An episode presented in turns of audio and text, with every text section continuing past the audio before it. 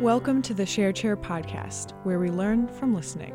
My name is Elise McGannon, and thanks for tuning in. Today, I interview Kate Hansen, a soon to be sophomore at Loyola University, who is wicked smart and so very passionate about social justice. Listen to hear her wise and valuable insight on feminism and why standing up for what you believe in is vital to create change. Kate Hansen here today on the Share Hi. Chair podcast. Thank you so much for coming. Yeah, thanks for having me. for- and you're a student at Loyola. You're a first year, soon to be a sophomore. Right? Yes, Awesome. definitely. So, what are you studying at Loyola? Uh, so right now I'm a double major in math and economics with a minor in actuarial science. Okay. So What is actuarial science? yeah, yeah, okay. So I want to be a reinsurance and catastrophe actuary. So basically, they usually work in insurance companies and they make the premiums that people pay. So they use like statistics and analysis and oh. basically figure out like how much risk you have like financially and then like charge you for it. They make like the base rates for it. Sounds like really not that cool, but reinsurance and catastrophe actuaries, they deal with like big events like hurricanes and like tornadoes because you can't really plot risk like you can with like auto or like home stuff. Totally. So you have to like analyze the data in like this totally different way. Oh and Oh it like I'm talking really nerdy about it, but I think it's like so cool. No, that's So- that's so cool, and I don't want to make it seem like that's not an important job, but I've never heard of it. before, No, yeah, so it's no. just so interesting. Yeah, because it's really like people are starting to learn more about it, and it's like definitely a growing field. Yeah. But it's really not popular at all because you have you. to right. It's just people usually don't do it because you have to take exams, and it takes you Oh. six to ten years to pass all of them. Oh and you have to God. study 100 hours for each hour of the exam. So the first exam is, I think, like three hours, so you have to study 300 hours. And it costs, and like you fail like two times on each one before you pass it. Okay.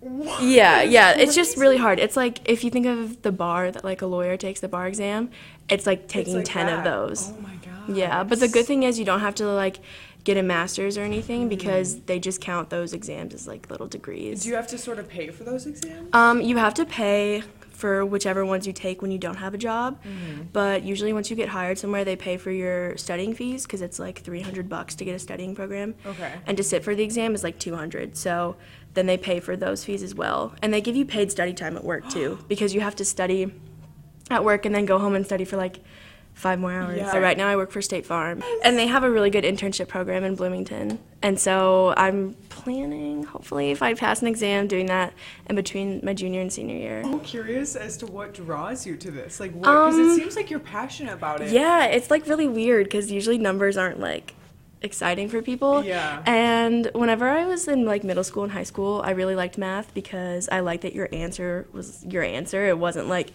subjective. Your answer is like five and it's not negotiable. But Yeah. like now that you're like now that I'm in higher math, there's definitely like it's not always as like clear Yeah. um, which has been like an adjustment for me because I find that kind of frustrating. No, I just really like how numbers are. They're kind of like a language in itself. Do you think there's a problem? You mentioned how some people are like just don't enjoy it. Do you think there's a problem with socializing people to not enjoy it within society? Mm-hmm. Yeah, there's I- actually yeah. um so this uh, I'm in like the Gannon Scholars Research Program, Yes. which is this awesome group on campus of just really cool empowering women who are so smart and so awesome and we focus on social justice and research.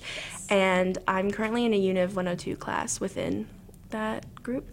And we had a professor come talk to us and he's a neuroscience professor and he kind of started talking about women in stem fields and why there isn't that many and this was like totally something I had not thought about because whenever I think of why there isn't a lot of women in STEM fields, I think it's like, okay, well, a lot of people view women to be nurturing and like lovey people, and that's why they should be nurses or teachers or blah, blah, blah. And that's totally fine for people who want to have those jobs, men or women, because Absolutely. we obviously need people to do that. But um, women are so like, carry so many other traits in that, not just that. When it comes to STEM fields, there's actually, he did a study where um, during puberty, there's a chemical in the brain that helps you learn analogically, and it drops during puberty. So, analogically is like building knowledge of off of what you learned the week before. So in math, it's like you learn how to add, and then you learn how to multiply after you add, kind of thing. And there's a chemical in your brain that helps you learn that way. Yeah. But when you go through puberty, that drops.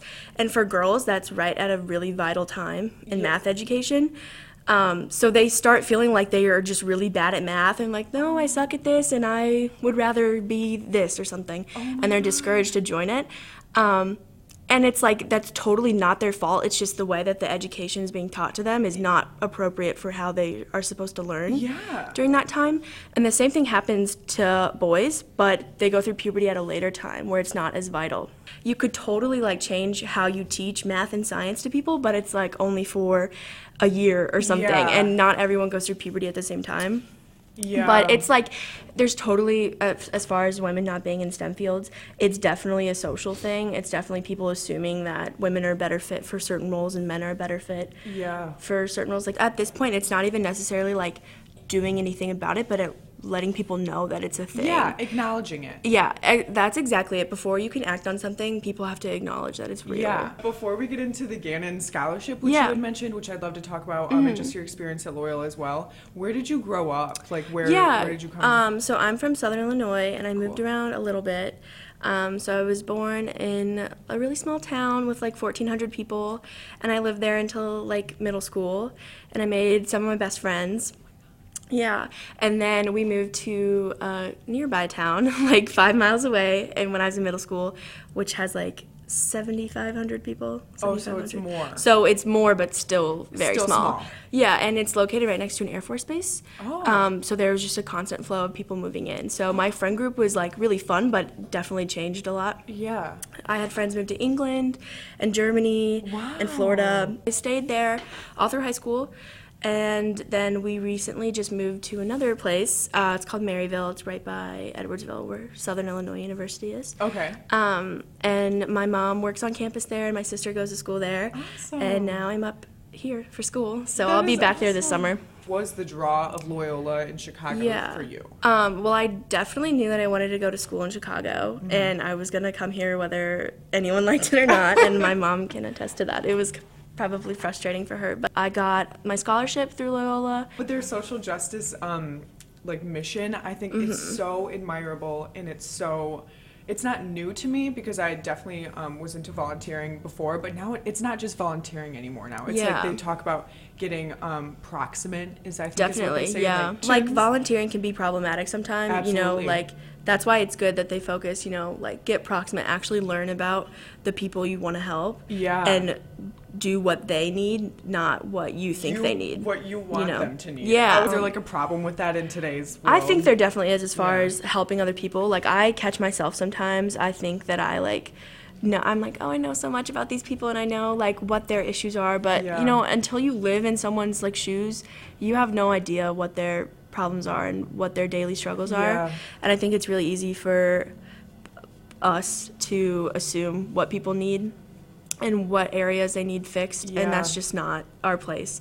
Yeah. um, i always talk about or i've heard from other people um, like being an ally for people instead of being their voice. So like a lot of times people say like oh like we need to be a voice for those in need. And it's like no you need to give people their own voice and you need to you know use your own privilege to to bring other people up. My friend claire her family um, goes to uganda. They have an organization over there and um, they really um, like you said like mission trips can be problematic but they're i think they're really good at like they're not just going in and out you know a once a once a year and just meeting kids and then leaving them Yep. they've built them schools and uh, i think as far as like mission trips and volunteering goes it's really important that you're providing them with tools that they need you're not doing that for them yes. um, so like building schools is a perfect example you're empowering people educating people to be voices for themselves You had mentioned mentioned that you're part of the Gannon Scholarship, which is all about social justice. Can you? I think is that what that's about? Mm-hmm. Yeah, yeah. So it's um, the Gannon Scholars Leadership Program, if I'm thinking of it correctly, uh, Mm-hmm. the name. And basically, it's just empowering women leaders uh, to create to a more uh, create a more sustainable and just world. Um, so we focus on social justice and research and empowering um, the world through that. Um, so everyone in the group, we there's people who are freshmen all the way up to seniors. And it's all just really cool, badass women. So we all have different research projects. It usually starts, you start brainstorming your sophomore year, and then you do your research junior and senior year. Okay. Um, so it can go through any field you want to, as long as it has an intersection between social justice and research. Some of the girls in my class, we presented on some of our brainstorming topics the other day, Okay. and it ranges all the way from refugee health to agriculture subsidies. Um, and I'm focusing on statistics and perception um, and presentation of those stats. Uh, and it goes all the way to like sex trafficking advertising and it just everyone has so many different interests and the scholarship does or the scholars group really does a good job of like empowering that and letting everyone take their own viewpoint on something Yeah, and yeah.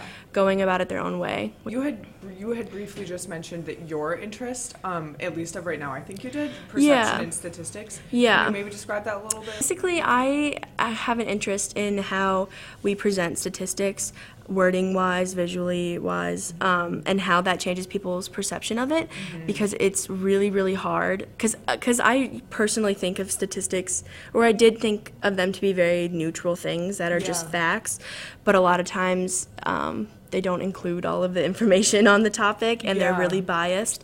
And if you present them in a certain way, people can use them to make really unethical decisions in business, medicine, and politics. It's a social justice issue because um, when you're using those stats to justify unethical decisions, most of the time it hurts marginalized people because it's easy to take advantage of people who don't have power in society. I really want to study how presenting stats a certain way changes people's decisions based on those stats. Um, so just like a basic research idea into it would to be um, to have like a survey like questionnaire where you have a statistic written down in a certain way or presented a certain way. And based on that stat you have the research subject i guess. Yeah. um, choose a decision based on that. Um, so like decision a or b. And then it, with another person you have the same the same statistic but worded differently presented differently and then have them choose between a or b. Yeah. and it could be different based on how you word it. And then once you have people do that, you can look at it qual- um, quantitatively. So, how many people chose A versus B? Why did it switch? And then qualitatively would be having people explain why their decisions changed or why they chose something. Yeah. And then recording their responses. Um, and that way, ho- hopefully, if that is like a, a, good research thing and prov- uh, provides good data, then you know that would be helpful in making like an ethical chart on how to present statistics. You know, for businesses or politics or whatever. You know, newspapers should be required to go through a check of what they're presenting. Yeah. Um, politicians should be required to make sure that what they're saying is relevant and true and Yeah. actually like real. Um, and so yeah, I just think that that's important. And um, I read a quote the other day because I, I I really don't think a lot of people consider math to be relevant in social justice. Um, but I read I read a quote that math and statistics should not be considered like culturally neutral or unbiased because the number itself may not be wrong, but how you use it How you can be. it. Oh my Yeah, goodness. the wage gap. Uh, I don't know the specific number. It's off, not in my head right now. Mm-hmm. But you could say like women make this much uh, in percentage to what men make. Yeah. But that statistic doesn't necessarily embody like what contributes to that. So if I'm a politician and I say something like, well, you know, I'm going to fix this because of X, Y, Z, because Mm-hmm. of this wage gap or something. But that, you know, that statistic's not helpful. You're taking it out of context of what you want to do. And it doesn't have to be something like that. It could be any stat. Newspapers do it as far Mm-hmm. as like fake news that's going around. Oh. Um, politicians do it with alternative facts. It's problematic in medicine because um, if people aren't being presented accurate data to make their own decisions for their body, um, they could make the wrong one. And it's totally fine if statistics leave out certain things, but it needs to be stated in the presentation of that data that XYZ was left out of this data. Mm-hmm. Yes. Um, which is exactly like a perception problem. to the power of a group of it doesn't just have to be women but Mm-hmm. very powerful um, or very like passionate people together what Yeah. does that do like when I they think all get together I think it's really important because it encourages one another to contribute to whatever your goal is. I think it's important that it's a women in the room because um, a lot of times women with strong opinions who are smart and passionate aren't um, encouraged to stay that way mm-hmm. throughout their life and aren't encouraged to speak their mind and to have other women encourage you to do that yourself um, is really like inspiring and helpful yeah. there's so many layers to sexism and racism and all of the isms it's true that it's it's not a, a an eight year fix with a different president it's yeah. not you know a 50 year fix it comes through education and it comes through discussions like this mm-hmm. And uh, acknowledging issues i mean it, yeah. it will take forever yeah um, and that's okay it yeah. sucks but as long as we're actively working on it yeah. i you know Is we have to be okay that it takes it? Yeah. definitely you can't be stagnant in with mm-hmm. what's with what's going on Yeah. most of the problems in our society mm-hmm. and most of the actions that people do that are oppressive people don't consciously do them yeah. realize that what they say might be problematic or what they yeah. do might be problematic and that just comes with like not having discussion like there's yeah. no talks on social justice in my high school there's no explanation of that mm. um, and that's not because like it's it's not helpful but that's just because people don't realize that there's other issues because it's only white people living in a town yeah. or something like that. Thing, you know, you want to be a feminist and contribute towards like a just world, but you do stuff that's might be hurtful at times, and that just comes with intersectionality, mm-hmm. um, which is basically realizing that it's possible to be both oppressed and be an oppressor. Mm-hmm. Um, so someone who might be an oppressor at their home, if they're the head of the household yeah. and are oppressive to their wife or their husband or whatever. Yeah. Um, you know, they could be oppressed at work. They could have a boss who is really like oppressive on them. Yeah, um. As women, we're oppressed in society, but as white people, we're not. Mm-hmm. Um, so it's possible to wear both hats, and um, realizing when you have what hat on is important. Totally a work in progress for everyone. Yeah. As far as realizing when to like speak your mind and when to like kind of catch yourself like that's i should not say that you just have to surround yourself with people yeah. who are like willing to you know if they catch you saying something mm-hmm. problematic they're not just going to sit there and be like oh like that's funny yeah. if you could give any person a piece of advice that you wanted like just anybody in general um, okay. um, just another human being what kind of advice would you give them the best like the best advice someone could give to another person is just to be like self confident in what you're passionate about and what you believe, being dependent on yourself to be your biggest fan. I don't know, my sister is really empowering to me and she always tells me like you know, if like if you feel like you're not being treated right by someone or you feel that this person isn't being a good friend to you, like like know that you your biggest strength comes from yourself and whatever you're passionate about and whatever drives you and is your strengths like focus on that and whoever wants to like join you along the way like totally encourage that yeah. and support it but like make sure that your um, your happiness and like independence is rooted in yourself mm-hmm. um, before anyone else yeah. all empower ourselves and empower other people and actively do that throughout our lives well thank you so much Kate yeah Hansen, thanks so much for having me Chair. That's this week's episode of the Share Chair podcast. You can find us on SoundCloud, iTunes, Facebook, Twitter, Instagram. Just pick your poison, and I'm sure we're on it. Thanks for tuning in. We'll be back next week with another priceless story.